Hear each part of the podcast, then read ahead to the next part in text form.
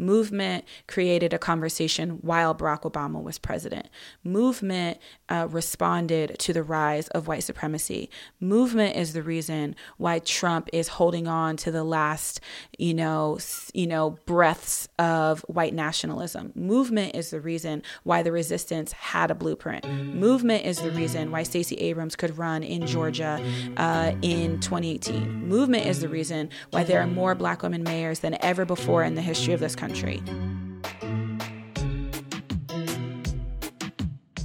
I'm Autumn Brown, a queer science fiction writer, a theologian, a mother of dragons, and a healing justice facilitator for social movements living in rural Minnesota. And I'm Adrienne Maree Brown, author of Emergent Strategy, co editor of Octavia's Brood, writer, facilitator, auntie extraordinaire, doula, and pleasure activist living in Detroit. And this is How to Survive the End of the World. Our podcast about learning from apocalypse with grace, rigor, and curiosity. And we are so excited today because we have some very special guests who are going to guide us through how to engage in the electoral process in this corrupt ass country. And I thought to start off, I would read this quote from Octavia Butler that speaks about kind of the times we're in and the kind of leadership that might come from those times. She says, When apparent stability disintegrates, as it must, God is change people tend to give in to fear and depression, to need and greed. When no influence is strong enough to unify people, they divide, they struggle one against one, group against group, for survival, position, power. They remember old hates and generate new ones. They create chaos and nurture it. They kill and kill and kill until they are exhausted and destroyed, until they are conquered by outside forces, or until one of them becomes a leader most will follow or a tyrant most will fear. And I think we're solidly in the tyrant zone right now. Yeah? Mm-hmm. Pretty solidly in the tyrant zone. So, Autumn, who do we have here to help us? So, we are so excited. We have today on the show Kayla Reed and Jessica Byrd, who are two of the baddest electoral organizers in the game. Kayla and Jessica are part of an electoral consulting firm called Three Point Strategies that works at the intersections of electoral organizing and social justice. They've partnered with the Movement for Black Lives and Democracy in Color on electoral strategy, and they've been hard at work on the 2018 election. Yes, and these are two women who I absolutely adore. I've gotten to facilitate and work with through the Movement for Black Lives, and they're both the kind of people who show up in a room and automatically take it up to a whole nother level and keep it 100. And so it just feels really important heading into this election uh, with all the emotions and all the tensions and all the hope and all the need that we have two such leaders to guide us through how the how are we going to do this? How are we going to do this? How we gonna do it. Okay. Welcome to the show. Thanks for being here, y'all. Thanks for having us. Thank you for having us. So, just by way of of kicking off the conversation, we're wondering if you can tell us about uh, your mutual journeys into electoral organizing from the streets to the ballot box, um, and where those different types of political organizing work still meet in the work that the two of you do yeah, so this is Kayla, and thank y'all for having us on. Um, my journey into electoral work starts in 2014 when my journey into movement starts um, after the death of Michael Brown. Um, I found myself as an organizer with a local organization here in St. Louis, Missouri, um, really, you know, looking at the, this kind of intersection of how to use movement, power, um, and influence to bring bring policies on the local level. Um, and then when that didn't happen, it, we were kind of you know fighting for a couple major things right after um, the uprising in 2014. Things like the civilian oversight bill in St. Louis City, things like minimum wage in St. Louis City, which both passed but barely passed. And we started looking at, you know, conversations around how do we replace elected officials that are not passing common sense policy um, in, in a majority, you know, a super majority Democratic city like St. Louis. Um, and then also, what happened was in March of 2015, it was the first um, municipal election after um, Mike Brown's killing. And we knew that Ferguson was a, a city that was a municipality that was 70% African American, but had no black elected officials, had one person on the city council um, in its entire history that was black. And so we that was my first kind of introduction into electoral organizing, recognizing uh, very quickly recognizing that a candidate just wasn't enough, and rep- we had to go far beyond the idea of representation to this kind of understanding of what co-governance could look like. What does a people-powered movement selecting its own elected officials, getting them into office, and then invoking a strategy together actually look like?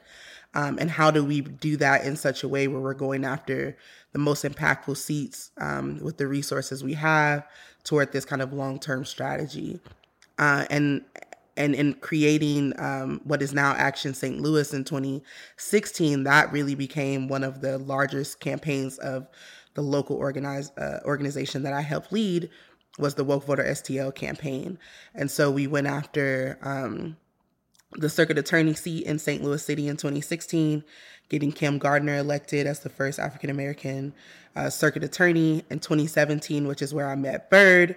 Uh, we were trying to see our first Black woman mayor, uh, Tishaura Jones. We fell short, 888. Um, it's our it's our holy grail number. Uh, I, I, feel like in November we're going to have some 888s across the across the ballot. Um, and you know, though we lost that race, what it ended up really seeding was this larger and even more impactful um, campaign that we've launched together, the Electoral Justice Project.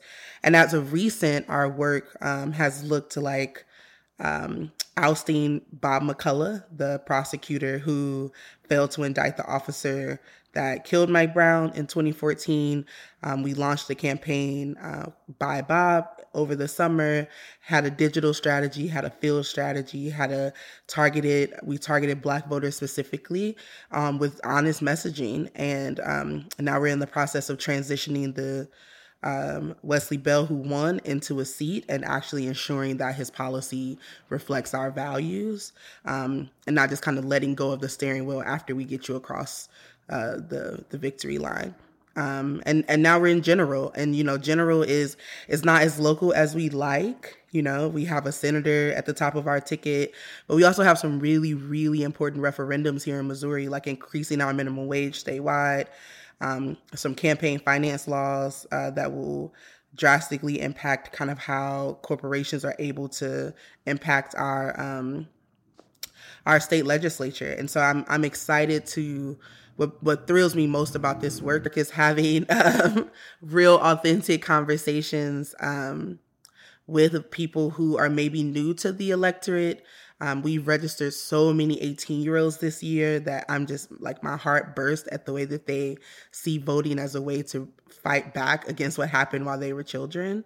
Um, and I, and I view you know electoral work as an extension of the uprising in 2014. Some of the most tangible victories that we see out of Ferguson are the fact that we're ceding power so that we can impact police budgets, so that we can impact the way incarceration and arrest looks like in our community, so that we can impact um, the economic realities of Black folks in the region. And we go after that one seat at a time, understanding that getting the person in the seat is only one third of the battle. Um, but we have to win on the at, at, the ballot box in order to actually uh, reckon with this question of what power looks like. That's a word, indeed. That's my teammate. Squad. um, squad. So, um, hello everyone. Thank you for having me. My name is Jessica Byrd, and um, first and foremost, proud to be on Team Electoral mm. Justice. Mm. Um, so I'm originally from Columbus, Ohio. and the story that the origin story I always tell is that I was really born to the first, um, you know, feminist, first activist I ever knew, but she didn't use that language. Um, and my mama worked at the polls every election day to make a little bit of extra money before Christmas.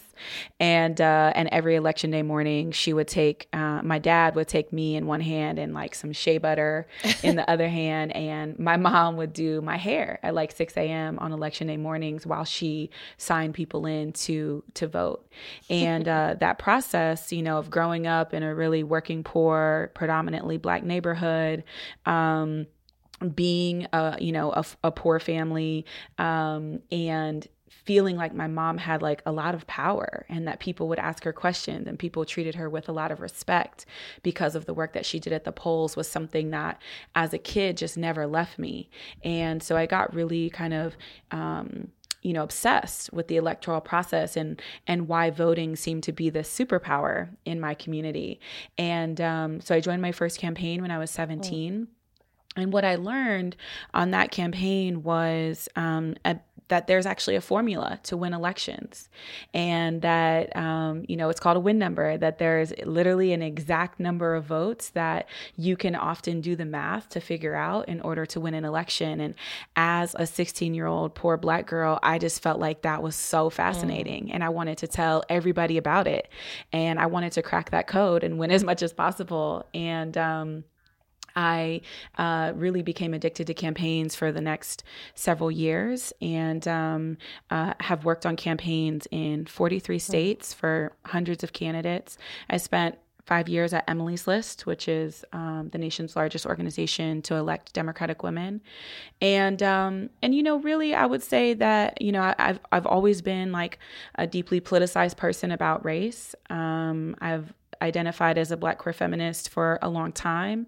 But in many ways i was raised in you know democratic candidate campaigns. And um, although I was always kind of rubbing up against the tension of my identity and some of those uh, tools, I still felt like I was contributing in a meaningful way. Um, and I remember in 2014, you know, sitting at my desk at this, what I felt like was a dream job and really like the mecca of so much of the work that I had been working for. Um, and I remember watching Mike Brown's body lay in the street in Ferguson, Missouri and um, it just it just really fucked my whole world up. And um, i spent really the next i would say two weeks in a pretty like existential crisis mm. around my career and around electoral political work. And, you know, I was working in a climate where people were saying, well, isn't it so great that there's a Democratic city council? Isn't it so great that Democrats feel this way? And I was watching Democrats really fumble around race and around criminal justice and be completely unprepared to deal with the uprising. And um, I really asked myself, a question at that time of whether I was doing my work unapologetically enough. And I was, I would leave this huge PAC and I would go into the streets in DC and I was marching, I was risking arrest, I was staying up all night watching the live stream of my friends, you know, being tear gassed. And then I would walk back into this PAC and I would take that hat off and I would like do work to elect Democratic women.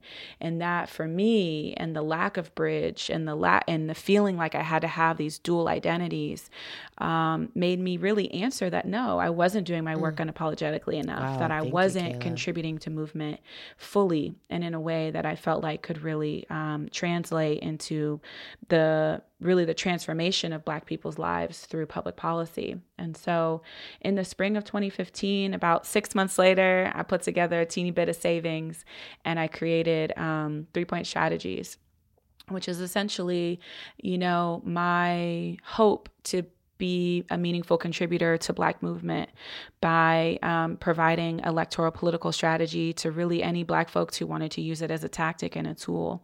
And so I began taking on clients. Um, black women candidates uh, who were running for office. As long as they were the most unapologetic ones in the race i would take them on. They didn't have to be the most viable. Uh, and then i started to take on you know black orgs who were interested in electoral strategy. And um, you know as kayla mentioned in 2017, I worked with five Black women mayors who were running for office in what we call uprising cities, where there had been high profile murders of Black people. Mm-hmm. And one of those was Tishaura Jones in St. Louis. She was actually my first um, mayor that I took on. And um, I had the opportunity to meet Kayla and um, she really over the last two years has been my closest and best thinking partner around what it means to translate electoral political power into um, you know, into trans- transforming Black people's lives. Black Queer Feminist Love Fest. Yes. all the way. Oh yeah, For oh, our, yeah, our oh, listeners yeah. can't see uh, the just like happy love transmission that happened between your gazes just now. Oh yeah, no, that's my. There's homie. heart eyes happening. So, Yes. um, so we're gonna just walk it through. I, I want us to really um, send this out to our audience and make it as easy as possible, right? For folks to really grasp, like, here's what to do and how to get involved. So, one of the first questions I have, um, we were like sitting, at Autumn and I were like sitting, coming up with the questions like, okay, what do we need to know? So it's like, what do organizers and social change makers need to know about the action plan for this coming election? Mm, I love that. Okay, I'll get started and then I'll, I'll jump in. One thing that I realized that I, I failed to mention is so I'm leading this project with Kayla, which I'm so proud of. Um, and in my mission to serve Black women, um, I also uh, decided to take on in a full time way being de- deputy campaign manager and chief of staff for Stacey Abrams, who's running for governor of Georgia. So I'm actually recording this Yes. in Atlanta, Georgia and um and so the action plan for voting is actually like super super fresh because um, voters are already voting in georgia.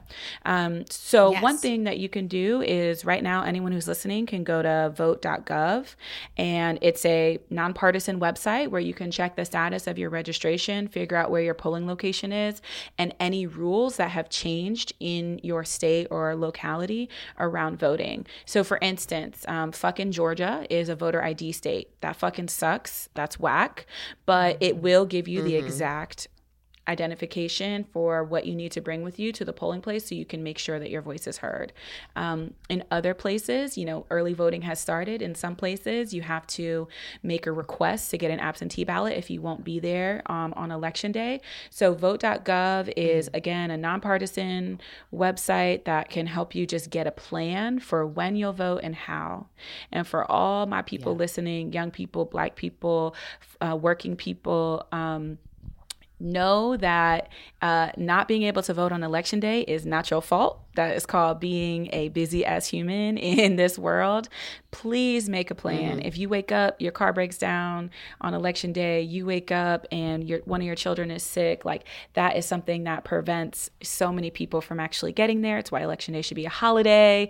But just do That's why it is in most why places. it is in most places. But because we still have these this stank ass bureaucracy, please, um, please check it out in advance. And then secondarily, I just want to say that we are putting together a website that should be up within the next week called blacknovember.org, where you can go to find all of your electoral justice ballot needs. Yeah. Awesome. Ooh.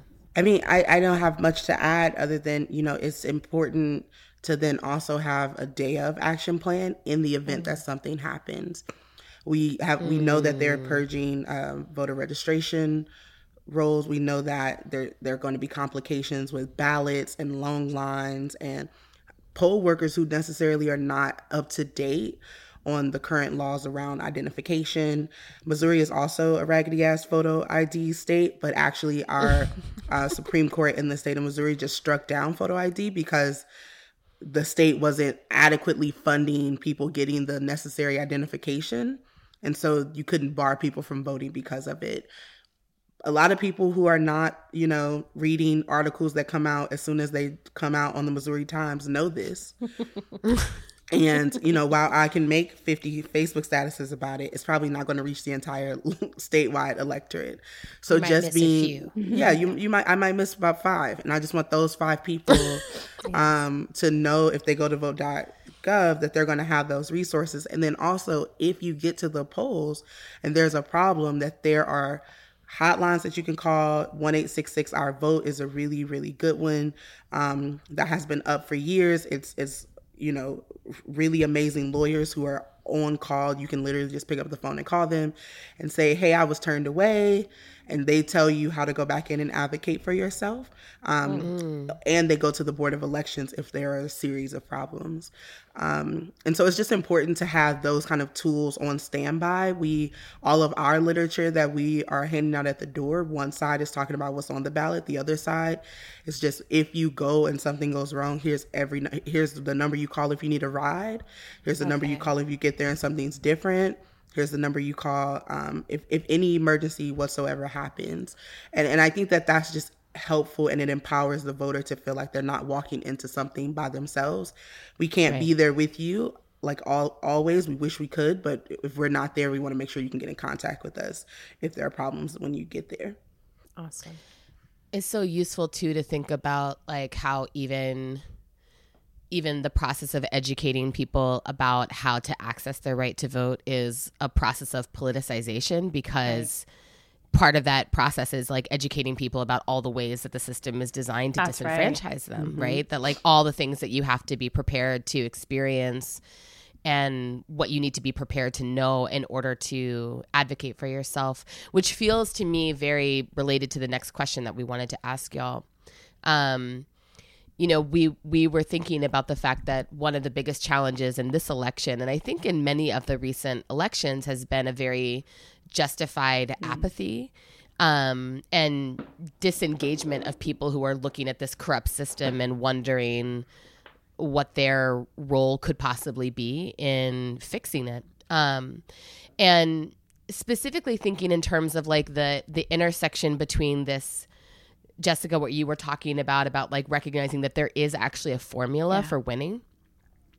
Um, and that formula is made up of like the numbers that create that win are made up of individual people yes. who want to be like seen in their wholeness, um, not necessarily experienced as a number. Um, I'm wondering, like, for y'all, how do you how do you think about motivating people who feel hopeless to be a part of that number? Like, how do you, what are the talking points that you use to really like marshal people and make them feel like, um, make them feel like their their participation in that number is something that's real and tangible. Yeah. Wow, I really love this question. Um, and it's been a part of you know what I actually think three, makes three point strategies just you know good at what it does and a winning firm is because mm. it's really at the heart of every question anytime we write a campaign plan anytime we talk to a candidate anytime we are providing strategy is we are thinking exactly about what the community needs um, and what they're interested in because time and time again what we learn is people don't want to vote against something they want to vote for something and it's really not mm. much harder than that um, and so, what um, you know, I believe in in this time is providing people with a really clear understanding of what they are voting for. Um, for this race here in Georgia, you know, we have a brilliant, um, really genius black woman who's running to be governor. Um, and, uh, you know, we've done a lot of polling of young people, young people of color in particular, to see what they care about. And time and time again, they say, I actually don't want to hear about this you know, her opponent. I want to hear about what Stacey believes. I want to hear about her vision for Georgia. I want to hear about who she mm. is. I believe that I have the right to be inspired, but I also want to be clear about what it's actually going to do to change my life. And I've I've been really excited and challenged by that because it is it is a nuance that white men don't have to hold, which is that Mm. So many of us mm. candidates, we have to both inspire people and connect them to culture and, you know, whether or not they would invite us to a cookout, as well as really meaningful public policy. and gratefully, you know, candidates like Stacey. Yeah, like white men don't have oh, to be no, inspiring. No, no. They just get to be the boss. So yeah, they just get to be the boss day one. And so part of um, what's awesome though about working for candidates like Stacey and Tishaura is that they actually are all those things. Um, yeah. And then I would say connected to that in this formula that you mentioned, Autumn. Um, and what's so hilarious about some of the Democrats' strategy at the national level is that we actually already have the people that we need to win. They actually already exist.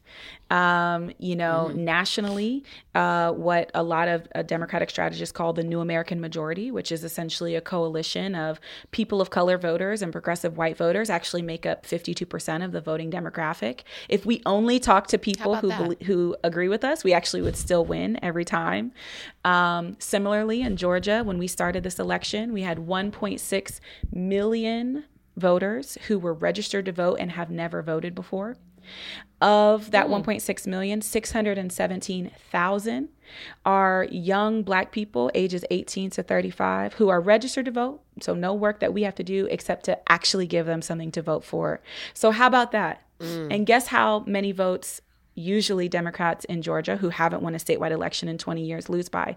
200,000. So we have 1.9 mm. million people who are waiting for a reason to vote. And we only knew 200,000. And so our job in this election, but really is emblematic of elections ac- across the South and, and all through places that have been really left on the table, is to give people something to vote for.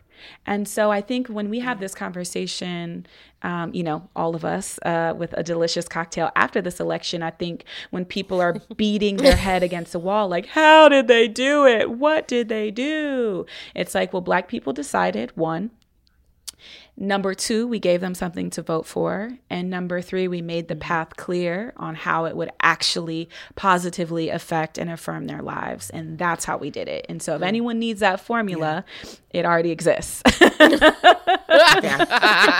Precisely. That's awesome. Yeah. I, I, also can think, I there? Oh. Yeah, yeah. I I think that the history, a long history of how voting has occupied um, Black communities and communities of color at large is so isolated. It is not connected to our daily realities. It's not connected to the issues that matter to us. Um, and the the democratic structure is so top down. We spend the most money on the race that's the furthest away from us. So, you know, we're spending millions and millions of dollars to get senators elected right now, and school boards are just at the bottom of the ballot penny pinching you know and so really the conversation for for me often relies on people want to know the strategy like don't just come tell me to vote what am i what what's the plan if we're voting against someone right which we did in august you know like truth Bye, be Bob. told no one yeah. was super thrilled about the person challenging bob mcculloch but it was like we got to go with what we got y'all yeah. and we knocked on the door and we said we're trying to out bob mcculloch you know and they were like yeah it could be sliced bread on the ballot against him. and we're just going to vote right. for that, right? Because we're tired and we're frustrated and we actually see the impact of this seat, the impact of this policy in our everyday lives. And I and I think what happens is we don't connect the ballot to power. Like we we talk about the vote as this very isolated right. go exercise your vote, the history of the struggle for the vote, not actually the police department's budget right. is on the mm-hmm. ballot in the mayor's seat not right. that incarceration is on the ballot in the prosecutor's seat. The curriculum of your child's school is on the ballot in the school board seat in ways that people can tangibly see their conditions change in that ballot and that you're not just showing up when there are top ticket things and you're coming in late and you're coming in strong and you're knocking on people's doors 15 times two weeks before the election and then you're just gone. Yeah. And oh, so a lot of the work that we do at the Electoral Justice Project is hyper focused on local organizations because we think that that's like fundamentally key to to like seeding the power that has to stay in that community so that a strategy can be developed. The process of investing millions every other year into a state and then drawing that resources out actually just creates gaps and, yeah. and feeds that apathy That's where people right. say, well, like, oh, when it's the presidential election, everything's popping, you know? You can you tripping right. over canvassers and literature in your mailbox. It's all over the place, you know? Right. And then municipal elections come around and black candidates can't even get ten thousand dollars to actually help run. me somebody mm. help me and so some of it is like a a, a a, demand of those of us who are in the field to say that that strategy actually doesn't work stop coming late stop coming last minute and yes. let's talk to folks about how the circuit attorney and the prosecutors and the city council and the state legislature all can work together for the good of our community right. if we if we have that plan intact mm. um, and and that's what we've been trying to do is use every here in st louis and within uh, like this national work that we're doing with EJP is to facilitate a conversation about the long term so that folks know tomorrow we're also like we're going to be here and we're going to stay here and we're committed to that very same vision. So if I know Jessica and I know three point strategies because they've won in all these cities, I know that they're coming for in relationship to to get this mayor elected. And if I know Kayla, who's leading a local organization who's always here and she legitimizes Jessica when she comes in and that candidate has both of their support, I'm more likely to say, yeah, this is I'm going I'm going in with my family. That's right. Mm. That's right.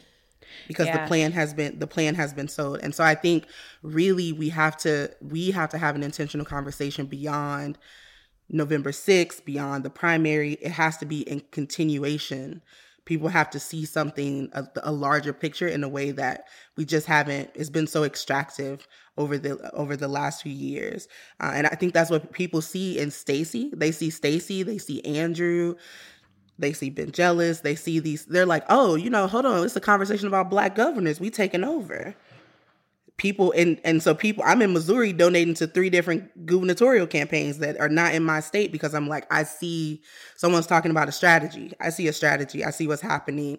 How can i be a part of that from far that's away? that's right. That's right.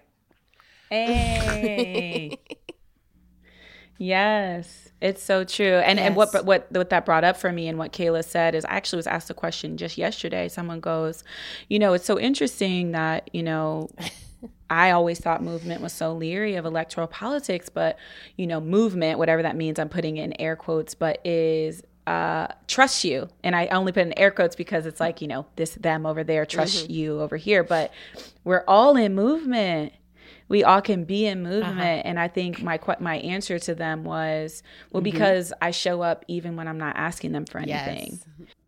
Right. So I want to pivot. I want to pivot to the the blackness of this upcoming election. But first, just a second, just one second, because we're getting to Black November. But I just want to say, what about the Russians? Like, should we be concerned? Are yeah. they going to come steal it all? Look, I mean, I'm not actually going to lie to y'all. Um, I, I actually do think that we have, yeah, we we have serious technological concerns around the um, safety and security of our election systems. I think that that's true. Um, but but you'll you know and I think that you're learning about me too is I'm a I'm a multiple truths person and for me I actually don't think the Russians are any more dangerous than the voter suppression that you know people like Brian Kemp and Republicans across the country are doing. It's it's it's compromising the integrity of our democracy just as much. Um, I think that money in elections are actually as dangerous as what the Russians are doing. I think that they are all threatening what we believe is an aspiring democracy and cannot achieve that if we continue to. Um, really allow some people's voices to matter over others. And so, you know, I think yes. and I also think that that's one of the reasons why the work that we do is justice work is that we're intervening in a system that currently doesn't work for us, that people um, are allowing to be compromised, namely, you know, the person in the White House. And so, you know, I think that we really need a multi front strategy around how to get our elections to Absolutely. a place of something that we can be proud of. Absolutely. Mm-hmm. Thank you. Thank you. Stay vigilant. I, I feel like that's the um, stay vigilant. And, you know, and I also think it is like I really appreciate what y'all was saying. Like, there's yeah. time strategically to move against like the Bye Bob, you know, right, campaign, right.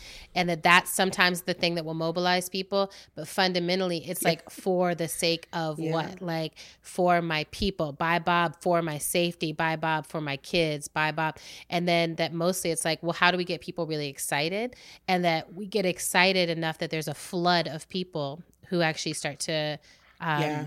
Yeah. overwhelm the corruption, if that makes sense. So yeah.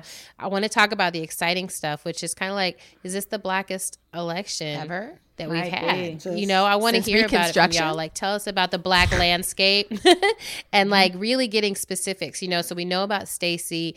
Um, there's Andrew Gillum running for governor in Florida. I was just seeing my friend Jessamine Sabag does a bunch of oh, voter yes. organizing in Oakland and was just posting that it's like she's got an all women of color, all black women right. um, slate. So I just want to hear from y'all. What are some of the hot pockets of black excellence to look forward to voting for in November? I mean, it's everywhere. We're, you know, we always say this, um, you know, Black November is all up and down the ballot, right? So we, I, I really do think, and um, I'm, I'm, but I think about just the sheer amount of house races that are up that people are excited about. People like Ayanna Presley, um, um, and, and then just like we have we have black governors on the ballot, and I, I'm I am nerding out about Stacey wow. Abrams. Like every time I get an email, I'm just like, Lord, Jesus. Yes. Come on, November 6th. Like, I need to book my flight yes. to Atlanta because I'm trying to be there when she wins, you know, what, what a time is about to be in the A, you know? Um, yes. but, but I think that, you know, what has happened is that people, there, there was a unique conversation about in 2016 that happened when those election results came out. And we saw black folks hold the Democratic Party. And then we started to, they started to look around and was like, wait, why are we voting for y'all? when we could vote for our damn selves, you know? And and we've seen a, yes. a, a, large amount of women just across the ticket vote, like running for office. And then we've seen an, a, a super, super amount of brand new candidates that are black. And they are winning. And I think that the conversation really does fall back to this what like that Jessica said, people are seeing change right? Like I talked, we we are phone banking, we are canvassing. I talked to a woman who was like 92 years old. And she's like, if this is the last time I'm voting, I'm voting against Trump. How do I vote against him on the ballot? People are angry, people are inspired. It's really the perfect storm mm-hmm. of um, something to vote for and a clear thing to vote against in such a way that like mm-hmm. people will be mobilized. And so when I think about Black November, mm-hmm. I do think about I think about the um, the races that maybe don't get national attention, like our school boards, where black mamas are like, I yeah. want to, I, uh, uh, like what's happening is not okay. I think about our city councils, um, our state legislatures that are really like folks are really see. We have so many young candidates under the age of 30 winning races um, doing amazing grassroots oriented campaigning they're not trying to raise you know, a hundred thousand dollars, but they're committed to knocking on every door because someone like Byrd said to them, that's the best way to contact your voter. So they're like they're up and down the streets mm-hmm. talking to folks, walking into people's backyards, like, hey, just wanted to let you know I'm running. So I, am really I'm really inspired yeah. by just the mm, the yeah. way uh, black candidates are even I- embracing grassroots organizing as a as a mechanism and pushing away from kind of the traditional things that mm-hmm. the Democratic Party requires. And we're seeing a lot of upsets, but if you actually look at the field, they're not upsets. It's what was destined. is what yeah, we've been waiting for. Um, right. Because you know we've that's allowed right. awesome. white men to control a party, and they're they're not. They're actually not the electorate anymore.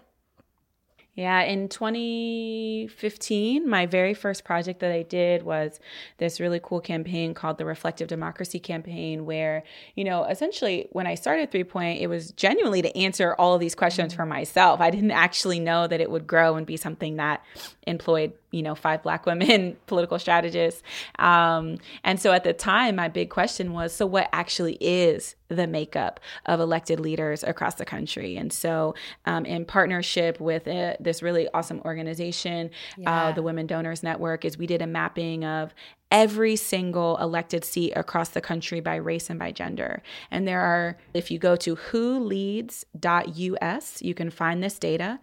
Wholeads.us. I'm just repeating it for our listeners. That's right. Thank you. Yes, absolutely. Um, so when we when we did this in 2015, the release demonstrated that um, 90% of elected leaders are white, uh, 65% of elected leaders are men, and um, and that uh, women of color made up just three percent. Mm. And now, obviously, that's not just Black women; that's all women of color. So, if we were in a room of hundred, only three would be women of color in elected leaders across the country. Three. So, they just actually re-released that data, and um, it's really fresh. It's literally like four or five days old. Ooh. So, if you go to WhoLeads.us, you will see the updated data, and in just three years the number of women of color has risen by 75%. What? Now, that's yes, the number of women running for elected office has risen by 75%. Now, that does not mean 75% of the women people running are women of color. What that means is that that 3% number has risen, ah. you know, in literally that we've we've gained almost 2 percentage points in our representation, and that is not an accident. And this is one of the things that I I just hope we do a good job of you know remembering mm-hmm. to bring Toni Morrison in this conversation mm-hmm. but is that movement did this okay democratic mm-hmm. strategists um, the resistance donald trump no, n- none of those None of them are responsible for what we're feeling right now. Movement did that. Movement created a conversation while Barack Obama was president. Movement uh, responded to the rise of white supremacy. Movement is the reason why Trump is holding on to the last, you know, you know, breaths of white nationalism. Movement is the reason why the resistance had a blueprint. Mm. Movement is the reason why Stacey Abrams could run in Georgia uh, in 2018. Movement movement is the reason why there are more black women mayors than ever before in the history of this country. Um, movement is the reason that Andrew Gillum won in a primary where every national media outlet said that he could never mm-hmm. win and that there were polls showing him 20 points down. And then everyone was shocked. And the cover of the New York Times was, How did this upstate victory happen? Because movement is upset. I hate the word Movement shock so a, much. I just have to say, I feel like so around ridiculous. like Me Too, around climate change, around elections, I'm just like, you're not shocked. You're just not paying attention. Mm-hmm. That's right. And so I just want the I want we the headline to be the day after the election. Movement, movement did this. Did this. That's you know? a better headline than Black what I movement. m- movement did it. Exactly, because it's the truth, and it, that what that means to me is young black working class people actually shifted the paradigm of this country and moved us closer to like the uh, you know the elected leadership that we deserve. Mm, beautiful.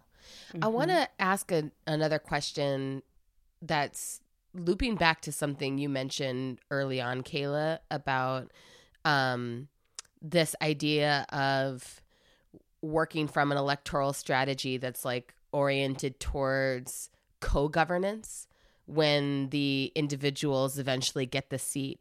And I was wondering if you could eh, one just explain what you mean by that term for our listeners who may not be familiar with it um, and and then maybe talk a little bit about like how do you what are some of the measures by which you ensure that co-governance is possible once people actually get the seat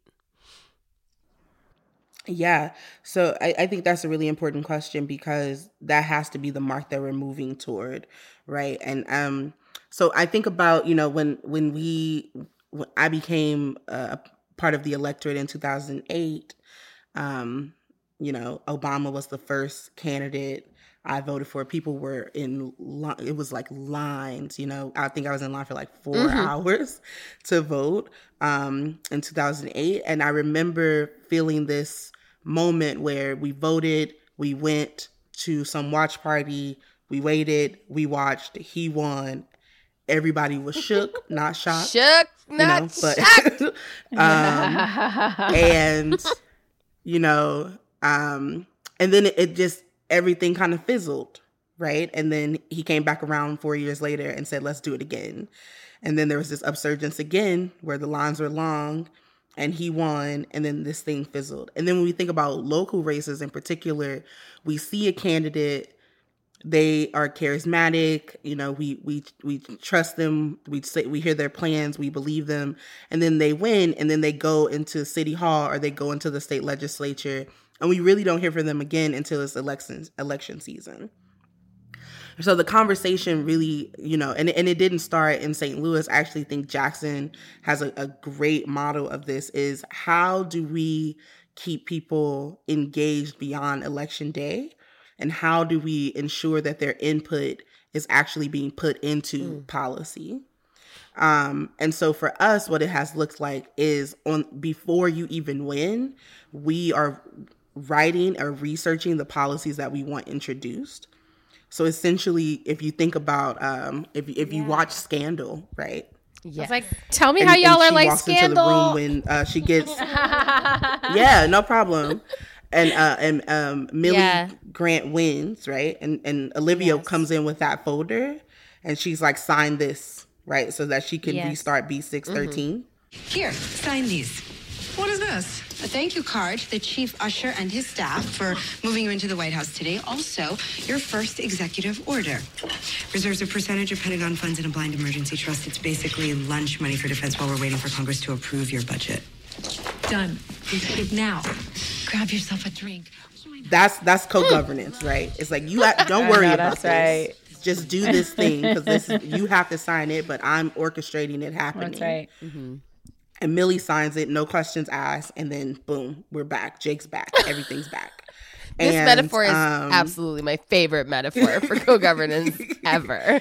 yeah, and so so the conversation is like, how do we do that in a on a community based level, where when there's a conversation around, um, and I, and I'll again use um, the, our most recent kind of what we're going through right now is transition of of Wesley Bell into the seat that Bob McCulloch historically held is when we're talking about bail changing the bail system in St. Louis and we're talking about um, police accountability that the kind of standard operating procedures of the office and of the prosecutors is actually informed by what the community wants and so there are uh, in in the ideal situation there are like people movement assemblies that are around these issues that in the audience the elected official is sitting in not standing up at the mic and talking to folks but actually listening to the experts who are experts because they have a lived experience around this.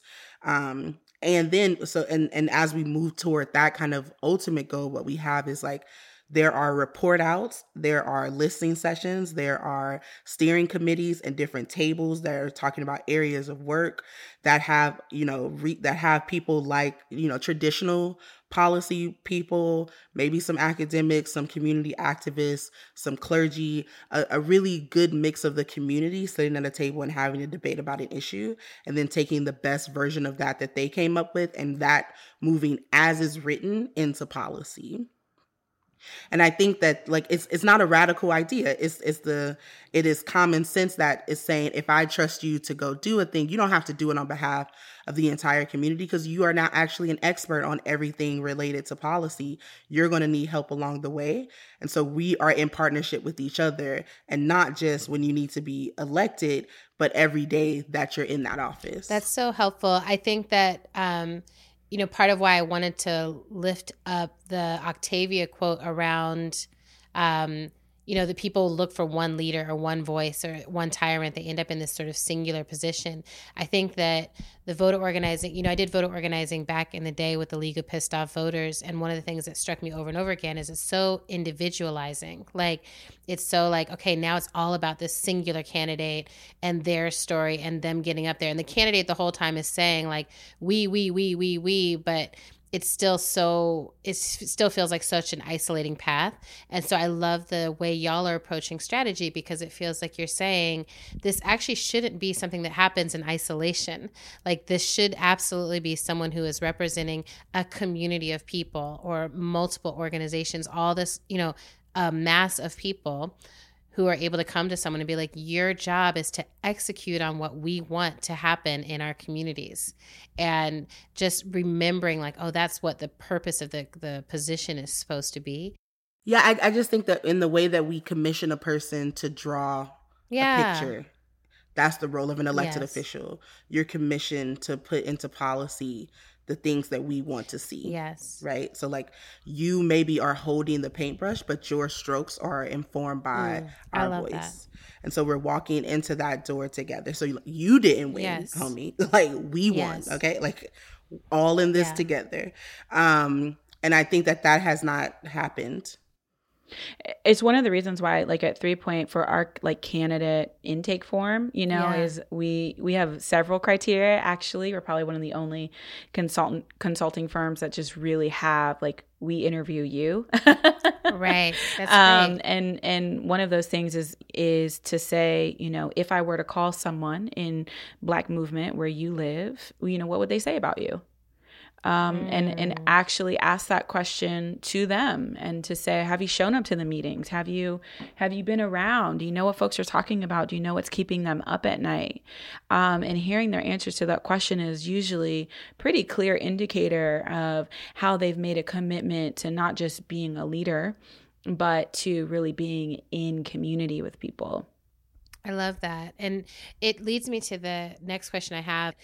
I this question around like the role of organizations, the role of like radical organizations, revolutionary organizations, movement organizations inside this work, which is um, it's both to like be like we're listening to the people and responding to what the needs of the people are but there's also an additional role that movement organizations take on which is saying where our people might be lacking in analysis or may have been shut out of the education system or may have been locked away in prisons or in other places where it's like um, uh, the weight of oppression has been so heavy that they have not necessarily been able to engage in, you know, thinking about electoral strategies, then I feel like or thinking about liberation strategies, period. I feel like that's where organizations come in and say, hey, like we're going to do this political education and we're going to we're going to build these relationships and i feel like there's always such a split for those groups of like we do engage in electoral or we don't engage in electoral and it gets all snarky you know like it's all like oh we either do and it's like y'all are not strategic yes. or we don't and it's like y'all are sellouts right and it just like I just feel like it's just every election, it's just like the same cycle playing out of folks being like, our job is to liberate the people and guide the people. And like, and either try to skip over the strategy of electoral politics, right? So there's just something here that I want to tease out a little bit more, hear some more about from you all is like, what do you think is the most responsible thing that movement leaders, organizational leaders, and organizations, folks who are like organizing people in the streets, how how can they best engage? Is it mostly like a get your folks voting, right? Or is it do the work to tie this into the larger political strategy or is it something else? Look, I mean, I I think that the EJP is a discovery of this in many ways, right? I don't I don't know that I know for sure I don't have a complete and full assessment or of of or diagnosis of this. Um, in fact, I think part of my question around in 2014 around you know what is my contribution to movement if what i know how to do is electoral strategy but i want to be in a political home. Um, it was that that that just a perfect intersection didn't really exist and yeah. i don't know that it ever will and yeah. i think that's okay I, I think that's okay what i will say is i think that the goal i think that organization is a really beautiful thing i think it's really necessary for people to have a home that where they can be not only politicized but grown and provided tools and education um, in order to make both smart but also just connected political decisions yes. i just i think organizations like St. Louis Action Council, BYP 100, you know, organizations like Song, yeah. Southerners on New Ground that are really providing people a healthy environment yeah. to be together, to have some direct services and support, but also to just like be in really important dialogue. I just, I can't underscore how important I think that is to just like being alive, especially in this country. But, um, and and electoral mm-hmm. politics is not a home and that's one of the things that i think is an important Say distinction it again mm. we are not a home right mm. it's it really is it's not a home you can't live here um, it's intended to be temporary and as i was really making the decision to com- commit full time to movement, no matter how messy or how much it questioned this tactic.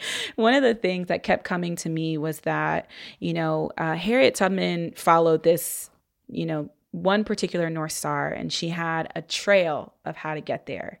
And um, and so many people trusted that following that North Star and crossing a particular path would would get to liberation and freedom. But Harriet had to stop she had to take a rest. She had to sleep.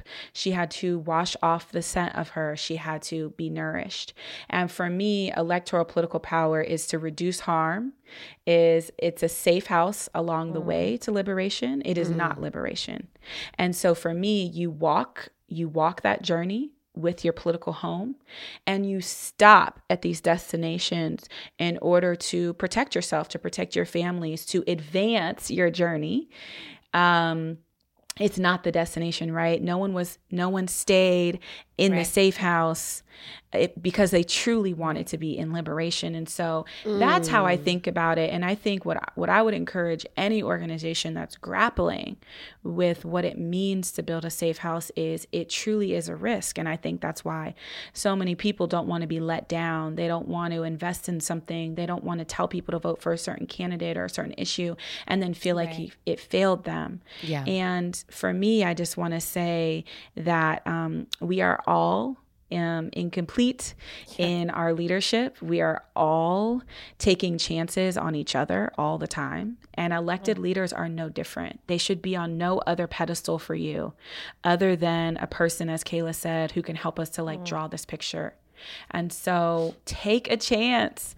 I've never worked for a person who didn't disappoint me at mm-hmm. least once. Mm. And that's part of it.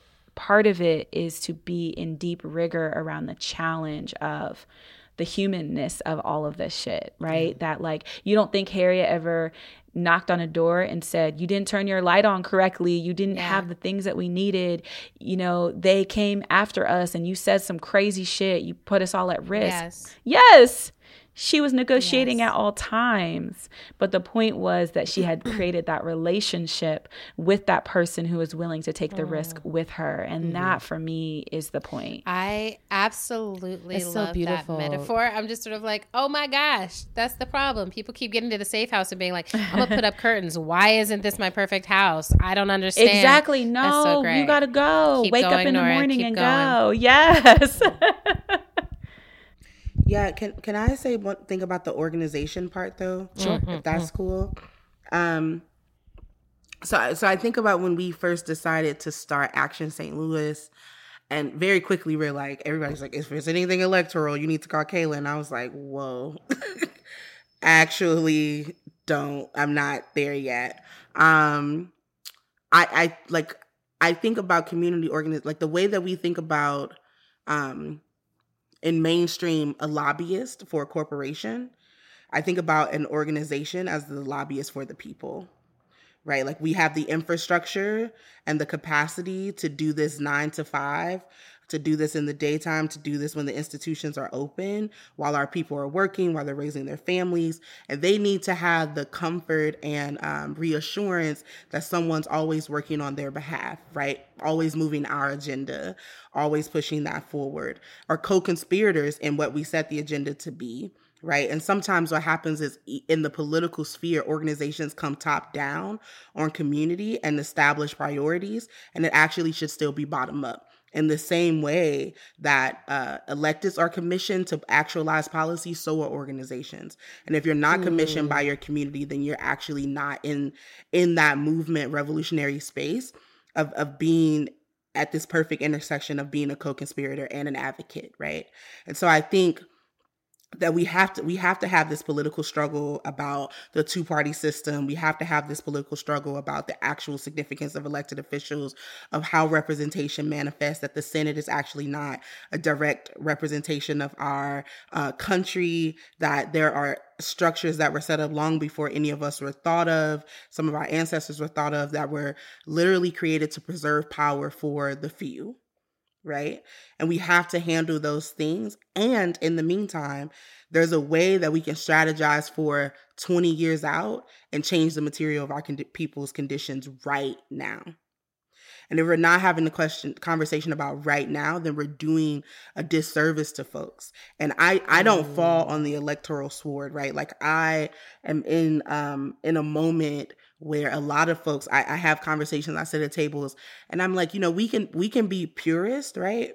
Or we can fight on every single front as purely as we know how. And we have to be solid in our political education. We have to be solid on the political front. We cannot have, we cannot feel comfort um, and be content with having political conversations uh, and rigorous conversations and debate just for the sake of debate if it's not producing some action right and the left the left can we can we get so caught up in who's using the right words who has the right theory Yes. who's using the right lens and people are actually dying because the budget is dedicating 60% on a city level to the police right and we're actually living under occupation because we're not going after the people who can make those decisions. And I think, you know, like I want to be um something in the alliance like something along the lines of being as radical I, as radical as I can be and also as real as I can be. In that it is a privilege to work for an organization. It is a privilege to be in this work on behalf of other folks. And in that privileged space we can't get so self-righteous that we're not actually co-conspirating with the communities and listening to what they need. And we don't know what's best for them right? Like, I'm not a mother. I can't tell a single mother what's best for her just because my ideology says voting is not important. That is actually like, you have to be humble enough in your position to move according to what the community needs and not necessarily what you always think is best. And electoral electoral work is literally when we come face to face with that. Right? Like how do we stand in our integrity? How do we stand in our principle? How do we stand in our values? And do this ugly work that's super necessary um, for our folks. Um, and, and it's super hard for our folks. And I think that when we decided to create the Electoral Justice Project, you know, and we could tell that origin story of I, I and Adrienne, you were there, right? I'm like, we gotta talk about some electoral stuff, you know, and I'm like, okay, cool. Everybody looking at me, wow, I'm gonna go get Jessica, you know, like, cause I met her in St. Louis. We have only talked twice, and I'm like, you know, I know we don't know each other like that, but we gonna have to can we be friends and do this thing together, right? Mm-hmm. And it's been it's Check actually no. like she was like, "Girl, where you been?" And I'm like, "Where you been?" My partner is telling me like, "Have you met Jessica Byrd?" And I'm like, "Who's who is Jessica Byrd?" Somebody put me in touch with this woman because I need to meet her. And it's actually a year to the day today that we had our launch call to launch EJP to the world, right? Oh my god! And it's it's so what this is the anniversary. It's, it's literally our anniversary, um, and I'm I'm grateful for the fact that we had that vision and it's not been perfect and it's it's been really hard because we also i'm also leading a local organization and jessica's also leading a gubernatorial campaign and a firm and Rukia is also leading like a whole organization and a transition team in jackson and trying to practice this idea of co-governance. Yeah we have a little squad yeah Rukia Lumumba. Yes, and that's similar is that um, when I was working on the mayorals, um, Rukia was leading her brother's campaign, uh, Chokwe Antar Lumumba and Jackson. And um, it's so funny because she emailed me and I said, You know, I actually only work with Black women, but I love you. and when this is all over, I hope we can get together. And we had this like two hour phone call um, right after she, you know, uh, helped him win that huge and really exciting race in Jackson. And I said, you know, I, you have to meet Kayla. We have to figure out how you can be a part of this with us. And um, EJP in a lot of ways has been really healing for me and really unlearning uh, so much of the stuff that Kayla and I are able to say to you all right now. I I did not know how to get to five years ago in my career because there's just such a rigid path to leadership for political operatives in this country. And it's very capitalist, it's very patriarchal. It says that you have to be shitty and mean to get things done. And I'm a person that leads with like a lot of love and care. Um, and uh, and I still win shit. a lot of stuff.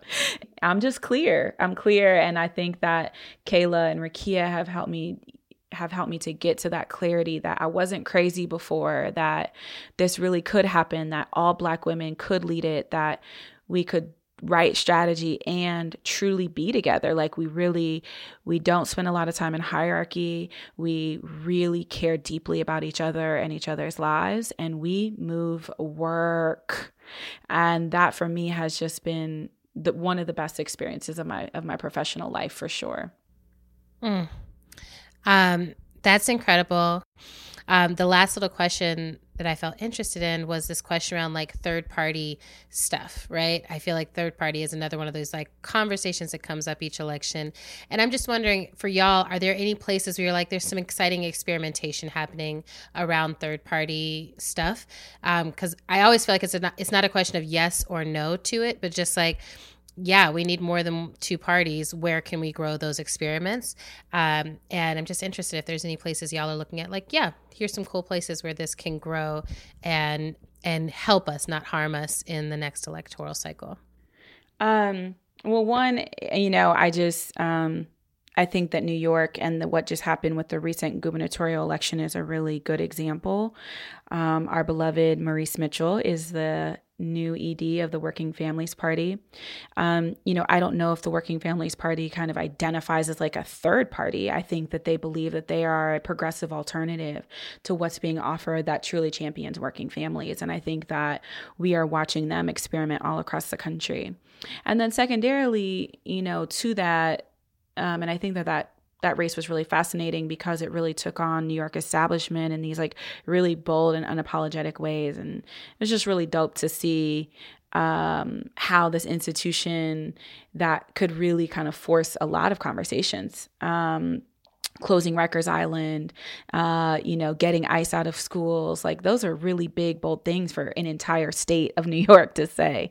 So, um, but then I would say secondarily is I actually think that the two party system is one of the greatest barriers to Black political representation ever. Um, I've thought about this a lot. Um, and and what some of the boulders in the road are for black people's access and entry to political power and i think the two-party system is uh, unbelievably confining um, and limiting and just to be honest dangerous because it keeps us in these very clear uh, these very clear buckets that really don't don't um, don't allow us to be in our fullness and also creates a level of web that really is a systemic barrier. And what I've noticed is that people really are, especially young black people, are moving away from the Democratic Party. And there are a lot of, you know, really basic think pieces about why.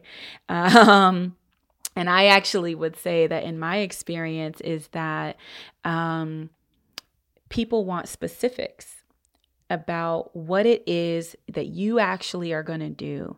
And when you have a two party system that is supposed to truly answer for 300 million people across the country, the, the, the agenda is just not clear enough. And so what I'm I'm witnessing is young black people in particular saying, I am going to vote and I'm going to do this very specific questioning of the things that I care about. And I want you to be able to respond to those things. And that's where I think that there's a lot of opportunity for the movement for Black Lives, for Black movement across the country to really get clear about its agenda and then to actually fill that void and fill that political home that is now being voided um, and really allow people to get clear on what they're trying to do and help them to do that. I, th- I think that there's a history, even within the two party system, of Black folks organizing um, space within it for themselves. I think about you know Fannie uh, Lou Hamer and the the Freedom Democratic Party, uh, and I even think about a poor poor example that was current, or like the the Bernie Bros and then this new like wave of democratic socialists, right? But this idea that we know that the ultimate goal is to break down this two party system and how do we drag it to the left so that it breaks right like how like how do we pull it apart mm. from the inside mm. because it mm-hmm. has to it has to be shattered something can't be built while it exists we have to actually like mo- mo- moderate republicans are going to have to break from this the super nationalist conservatives wing that's growing rapidly and deep people who vote democrat but are deeply more left than that are going to have to break from the moderates who are like, well, maybe, you know, just let's wait, you know, the hold oners. Mm-hmm. Um the hold on. we're going to have we're going to have to yeah, just like wait a second. And you're like like Nancy, you 90, calm down, okay? It's time. It's time to move, you know? And I think we're going to have to shatter it in that way and we're going to have to be intentional about the space that we cut like we carve out for ourselves right now in it right? And so that's that's mm. what i really mm. love about mo's leadership in on in the working families party is that he understands sometimes you're going to have to play the democratic primary. That's our turf. That's when we need to go at their necks because we cannot allow moderates to keep saying well yeah minimum wage yeah you know maybe $10 15 we've been saying 15 for 15 years already. Raise it get it done you know like don't talk to me about this well maybe we could have you know some pro-life democrats no we can't no we cannot they do not belong no, here this is not their space send them someplace else, you know? And I we have to get so clear about our political lines that we start to say, "Oh, you're that kind of Democrat. Oh, you oh, you're this kind of Democrat. Oh, these are different types of Democrats." And right now we got this this uh odd bedfellow situation where we've been in the same party with folks who are like, "Are you sure you're a Democrat?" do you might like are you just not wanting to be a republican because of where you're geographically located that's what happened you know and that's happening on the local level and and i really do think that we have you know history is sometimes a, one of the best lessons what if the freedom democratic party didn't fold right? Like what happens if that space is continually cultivated and developed and people know that in the democratic primary there's a democrat and there's a freedom democrat and they're choosing their person to go on to the general and fight there. And and that's kind of the the way that we have to look uh, and again this is this is that point about being both radical and real. We're not going to get over the electoral college is not going to go away tomorrow. The two party system is not going to go away tomorrow. You still need to take your ass to the polls on november 6th and understand that people are asking these real questions and investigating what real power looks like in a way that hopefully will seed these conversations and manifest something drastically different than what we are like having to live in right now. And we just we have to do both. We have to look ahead and be in the present at the same time.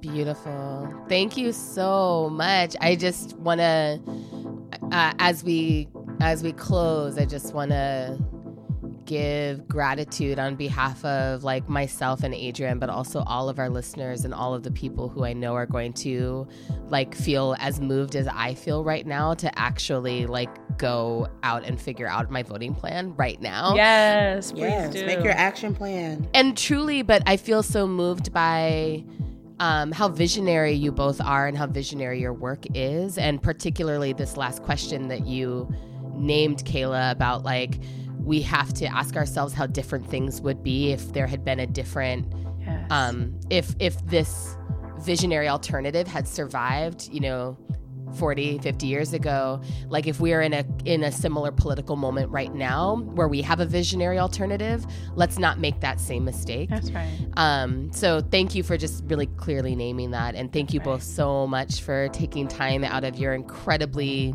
busy visionary hectic schedules to talk to us about elections and end times. Yeah, yeah, um, we could do this. We are gonna put links you. in. Thank you. Y'all are so fucking brilliant. Adrienne and I have been like chatting each other inside and be like, "They're so smart. They're so smart. Oh my god, they're so smart." Um, we are gonna put in the show notes. We're gonna put the link to vote.gov so that folks can follow up and figure out their election plans. We're gonna put in the link uh, blacknovember.org yes. so that folks can figure out how they can continue supporting your work. Um, and, um, and um, ejp.m4bl.org as well. And ejp. for any m4bl.org. And anyone who's listening could also text EJP to 91990 and they'll get text alerts on everything that we're up to as well. Mm-hmm. so smart. Oh, Look yeah, at all these different strategies. Fronts, we surrounding you. All friends. we text you, we call you, we're online. Exactly. We, we touch you however you need to be touched. yes. Thanks for listening to our show. We're on Twitter and Instagram at End of the World PC. We're also on Facebook at End of the World Show. You can make a sustaining donation to our show by visiting our page at patreon.com slash End of the World Show. Thanks. Music for today's show comes from Tunde Olaniran and Mother Cyborg. How to Survive the End of the World is produced and edited by the incomparable Zach Rosen.